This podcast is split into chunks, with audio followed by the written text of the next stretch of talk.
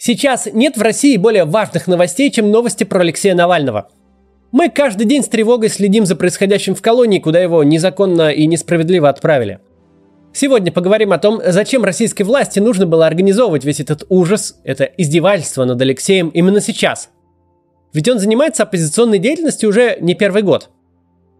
Но прежде чем начнем, подпишитесь, пожалуйста, на канал и нажмите колокольчик, чтобы получать уведомления о новых роликах. Заодно благодаря этому больше людей увидит это видео, ну и другие наши видео. В общем, начнем.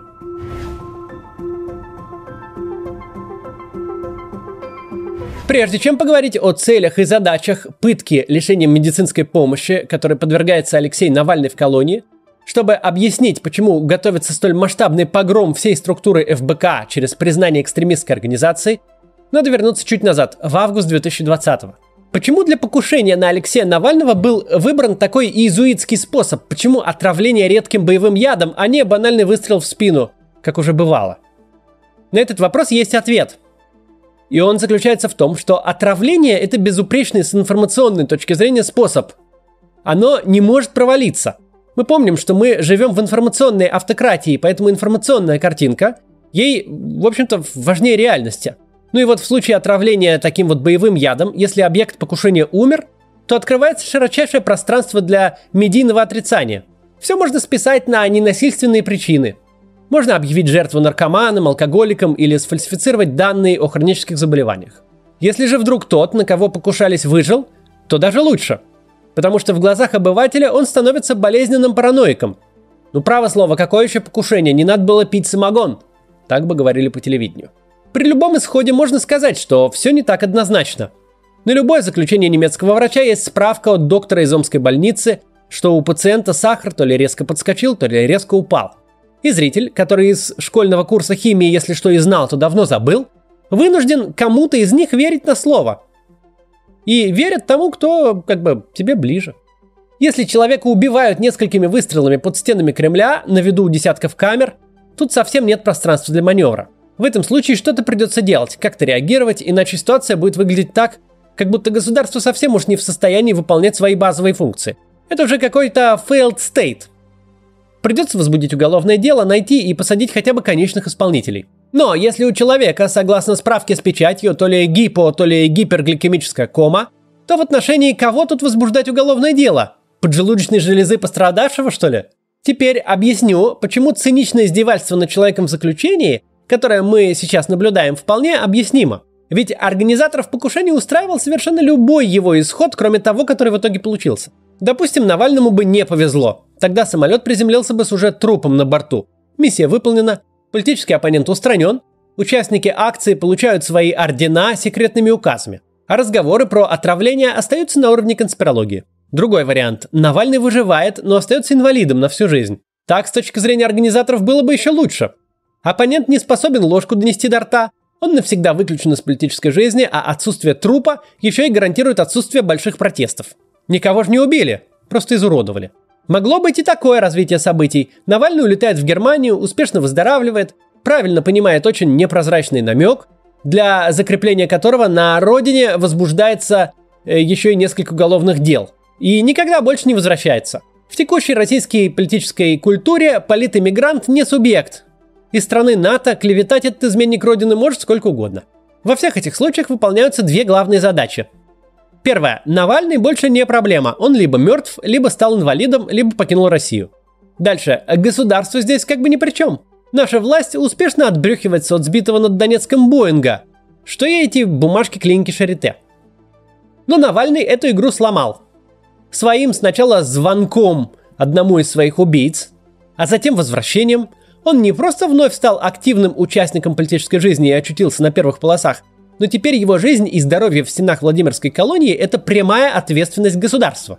То есть Навальный исключительно своим непредсказуемым мужеством провалил операцию, которая не могла провалиться, которая вела к успеху при любом исходе. Навальный должен был исчезнуть, перестать быть проблемой в тяжелый предвыборный период.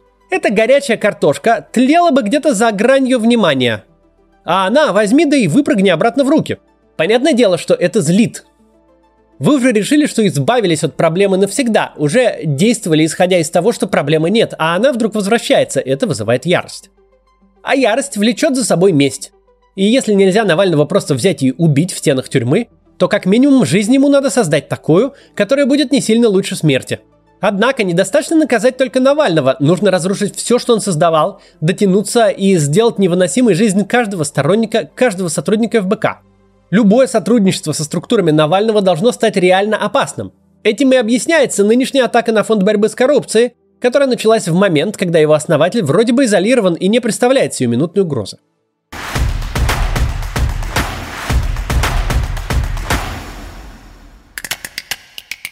А какую задачу, собственно, властям нужно было с помощью всего этого решить? Какое событие настолько пошатнуло негласный баланс и статус-кво в отношениях властей с лидером оппозиции? Таких событий было два, и они между собой связаны. Первое событие. За прошедшие 2 года из эфемерного лидера оппозиции Алексей Навальный стал реальным главой настоящей партии. Если слово «партия» воспринимать не как папку учредительных документов, а как институт, ставящий перед собой задачу получить высокий результат на выборах, то умное голосование Алексея Навального на выборах в столичное законодательное собрание стало как минимум второй партией сразу за «Единой России». Именно это событие разрушило тот самый негласный баланс, потому что раньше Кремлю было очень понятно, как бороться с Навальным. Мы не регистрируем его партию, не пускаем его самого и любых аффилированных с ним кандидатов на выборы, полностью исключаем его присутствие в электоральном поле, и пусть сидит себе в интернете и снимает расследование про наши дворцы. На исход выборов это, если и влияет, то в минимальной степени. Мы же сами определяем состав бюллетеня, а оппозиционный избиратель все равно на выборы не ходит. Теперь же есть сила, которая, с одной стороны, эксплуатирует естественную потребность в протестном голосовании, и оппозиционный избиратель уже на выборы ходит, а с другой стороны, эта сила непобедима привычными средствами. Некому отказывать в регистрации и снимать с регистрации. Не от кого защищать выборы. Кандидатом умного голосования может стать кто угодно. Любой технический кандидат, которого придется включить в список, просто чтобы выборы могли формально состояться. Например, в округе Москвы, где я живу, избрался кандидат, у которого просто имя и фамилия Александр Соловьев. Там шел оппозиционный кандидат с таким же именем и фамилией. «Справедливая Россия» выставила ему такого вот спойлер-тезку, и он стал депутатом Московской городской думы вместо очень уважаемой единоросски жены главы офицеров России. Вот даже такое теперь получается. Я уже подробно разбирал, до чего скверная ситуация для организаторов выборов складывается в этом случае. Умное голосование – это еще и вторая сила теперь. И людям, для которых парламентские мандаты – это инвестиции, придется искать поддержки у этой силы тоже. Уже недостаточно просто договориться с администрацией президента, потому что если структура Навального будет работать против тебя, то все договоренности, знакомства и платежи могут оказаться бессмысленными. Спросите у Сабины Цветковой, той самой жены главы офицеров России, которая проиграла в моем округе Александру Соловьеву. Вячеслав Володин не просто так публично предостерегает парламентариев от поиска поддержки умного голосования, не называя его прямо, но непрозрачно намекая. Потому что этот поиск уже явно идет. Наличие другой силы, которая может влиять на результат голосования, страшный сон для автократии, претендующей на тотальный контроль над выборами. Второе событие, которое разрушило баланс между властью и оппозицией, — разительное несоответствие реального положения «Единой России» с ее задачами на парламентские выборы. Из многочисленных утечек мы знаем, что даже очень близкие к Кремлю политтехнологи, а работа которых заключается в том, чтобы говорить начальству то, что оно хочет слышать, еще осенью называли малореалистичным сохранение партии и власти конституционного большинства. Социология даже от самых лояльных в ФОМа и в ЦИОМа не дает «Единой России» больше 35% поддержки. Достижение даже простого большинства в такой ситуации – это уже огромная победа при 35% поддержки. Но этого недостаточно.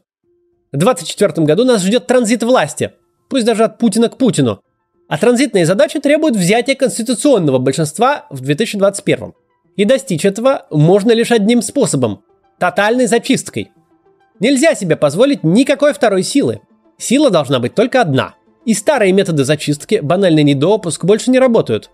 Невозможно оставить в бюллетене одну строку, а пока их больше одной, умное голосование работает. Следовательно, есть только один способ – уничтожить операторов умного голосования. Любой ценой избавиться от Навального, разрушить его структуры, сделать сотрудничество с ним уголовно наказуемым. На этом месте может возникнуть закономерный вопрос: а почему бы просто не нарисовать «Единой России» столько голосов, сколько ей будет удобно? Дистанционное, многодневное, какое угодно голосование, ограничение наблюдателей, регионы электоральных аномалий. Не просто ж так выстраивалась вся эта пирамида избирательного контроля. Что мешает победить, не сражаясь? Чтобы ответить на этот вопрос, нужно вернуться в 2011 год, когда была попытка по этому пути пойти. 2011 год, пусть не календарно, но стилистически это все еще тучные нулевые. Это достаточно бодрый отскок после кризиса 2008-2009 годов. Это средний рост экономики выше 4% в год. Да, ничего не выдающегося для страны догоняющего развития. Да, ловушка среднего дохода уже пришла. Уже и близко нет тех 7-8%, как в середине нулевых. Но все еще неплохо. Средняя зарплата в стране в 2011 году 23,5 тысячи рублей. Почти $850 по тогдашнему курсу. А в Москве за 40 тысяч почти $1500. К слову сказать, как видно из этого примера, тогда и разница средней зарплаты в стране и в столице не была столь критична, как сейчас. Это было время, когда можно было сдать свою двушку на Выхино и уехать дауншифтером на Гоа, только с доходов от ренты и больше вообще ничего не делать. В 2011 году Россия вполне респектабельный член мирового сообщества. Не без своих особенностей, но в клубе приличных стран. В этот год успехом закончились почти 20-летние переговоры о вступлении России во Всемирную торговую организацию. На полном серьезе обсуждался безвизовый режим с Евросоюзом и проект транзита грузов НАТО через Ульяновский аэропорт. Россия полным ходом готовится к проведению Олимпийских игр в Сочи, а достаточно недавно также и Россия была выбрана местом проведения чемпионата мира по футболу. Тогда даже нельзя было себе представить, что слова «Россия» и «санкции» будут употребляться в одном предложении. Санкции – это для Ирана и КНДР. Так разговаривают с изгоями. Госдеп и МИД, как любое внешнеполитическое ведомство крупных стран, порой обмениваются любезностями, но это просто художественный свист, законы жанра. Протестных настроений, оформленных хоть в какое-то заметное действие, в стране практически не существует. Митинги оппозиции собирают в самом лучшем случае сотни участников. Когда в августе 2010 года согласованный митинг в защиту Химкинского леса с участием Юрия Шевчука собрал на Пушкинской площади пару тысяч человек, это было такое важное событие, что СМИ писали о нем еще неделю. У разрозненных и слабых оппозиционных сил нет не то что явного лидера, но хоть даже какой-то фигуры с реальной поддержкой хоть какой-нибудь и хоть с какой-нибудь организацией. Алексей Навальный еще действительно просто блогер, борец с коррупцией, который ведет популярный ЖЖ. А популярный ЖЖ на тот момент это не то же самое, что сегодня топовый YouTube-канал. 50 тысяч живых читателей казались запредельной цифрой тогда. Никакой речи о конкуренции интернета с традиционными СМИ не шло даже в крупных городах. Даже и в пределах Садового кольца не особо. Навальный в 2011 году еще только создавал свой проект «Роспил» для контроля за госзакупками, и 2 миллиона рублей, собранных на него через донаты, казались фантастикой, ведь никакого опыта политического фандрайзинга на момент времени тот тоже не было. Любая общественно-политическая акция – это экспромт на коленке. Сейчас сложно себе это представить, но даже телеканал «Дождь» на момент своего создания тогда не задумывался как общественно-политическая СМИ. Первая сетка из программ – это такой журнал «Афиша» в телевизоре. Кино, театры, концерты, рестораны и клубы, городской лайфстайл для молодого среднего класса. Короче говоря, если жителю 2011 года вы бы описали 2021, то он счел бы вас сумасшедшим, уже начиная с фразы про доллар по 80. И вот в этих совершенно идеальных и неповторимых с точки зрения сегодняшнего дня условиях, с высоким и растущим уровнем жизни, с нулевой политизацией, де-факто отсутствием оппозиции как организованной силы, совсем иным уровнем усталости от несменяемого лидера, который, к слову, правил тогда только 11 лет, да и то предыдущие 4 года-то формальным президентом был не он, все еще не до конца поняли, в чем там было дело. Так вот, даже тогда грубые фальсификации парламентских выборов привели к крайне низкому результату «Единой России» и рекордным в новейшей истории России протестным акциям, митингам на Болотной площади и проспекте Сахарова. Да, те протесты не достигли полностью поставленных целей, но, во-первых, они вынудили власти пойти на уступки. Например, возврат губернаторских выборов – прямое следствие тех протестов. Во-вторых, они создали внутри себя новые элементы – реальных лидеров, структуры и оппозицию вообще как политическую силу. Мэрские выборы 2013 года, фонд борьбы с коррупцией, юридическая помощь задержанным на митингах, наш политический Убер и успехи муниципальных кампаний, навык фандрайзинга, наблюдение на выборах, даже протесты в защиту губернатора Фургала. Ведь никакого Фургала без выборов-то губернаторских не случилось бы. Все это берет свой исток на Болотной площади и проспекте Сахарова в декабре 2011 года. До этого не существовало ни избирательных кампаний с настоящими штабами и финансированием от реальных сторонников, вот не было этого. Ни клубов, ни волонтеров, ни юридической поддержки, ни адвокатов ВВД, ни оппозиционных муниципальных депутатов. Ничего из того, к чему мы успели привыкнуть. То есть российский политический менеджмент на своем собственном опыте убедился, насколько тяжелы и долгосрочны могут быть последствия электорального подлога. Даже в той ситуации, когда граждане богатеют, лояльное большинство действительно существует, а на выборы всем наплевать. Эти последствия оказались столь серьезны, что только аннексия чужой территории и угроза реальной войны с соседней страной смогли на несколько лет переключить повестку. Но даже если шрам 2011 года как-то зажил на душе кремлевских старцев, то Лукашенко прошлым летом им напомнил: выборы для электоральной автократии – это не комар чихнул. Они могут быть опасны для политического здоровья. Ровно поэтому настроение в духе «да они там все нарисуют на свой вкус» – это переоценка возможностей политического режима. Все да не все, не в любой ситуации и не без последствий. Идти путем 2011 года, который привел к плохим для власти последствиям, причем идти по нему в существенно худших исходных условиях, очень опасная затея. Контролировать выборы во время самих выборов, тем более когда поддержка растаяла, а против тебя сильный оппонент, это игры с огнем. Выборы нужно выигрывать до их начала. Сильного оппонента просто не должно существовать. Эта нехитрая мысль привела ко всем событиям, начавшимся 20 августа прошлого года в самолете, который вез Алексея Навального из Томска в Москву. Эти события продолжаются и будут продолжаться и дальше. Сейчас Алексею Навальному угрожает серьезная опасность. Власти обязаны немедленно допустить к нему врачей и оказать всю необходимую помощь. А еще они обязаны выпустить его на свободу, отменить все сфабрикованные в отношении него приговоры, перестать мешать его политической деятельности, и пусть граждане России, а не Путин и его администрация, решают, кто больше достоин занимать выборные должности. Почти наверняка Навальный выиграет любые выборы, в которых сейчас поучаствует. Это понимают и в Кремле. И именно поэтому Алексей сейчас находится не дома, а в колонии. Будем следить за развитием событий и надеемся, что Алексей Навальный получит адекватную помощь как можно быстрее, и вообще все с ним будет нормально, и он поскорее сможет вернуться к политической деятельности. До завтра.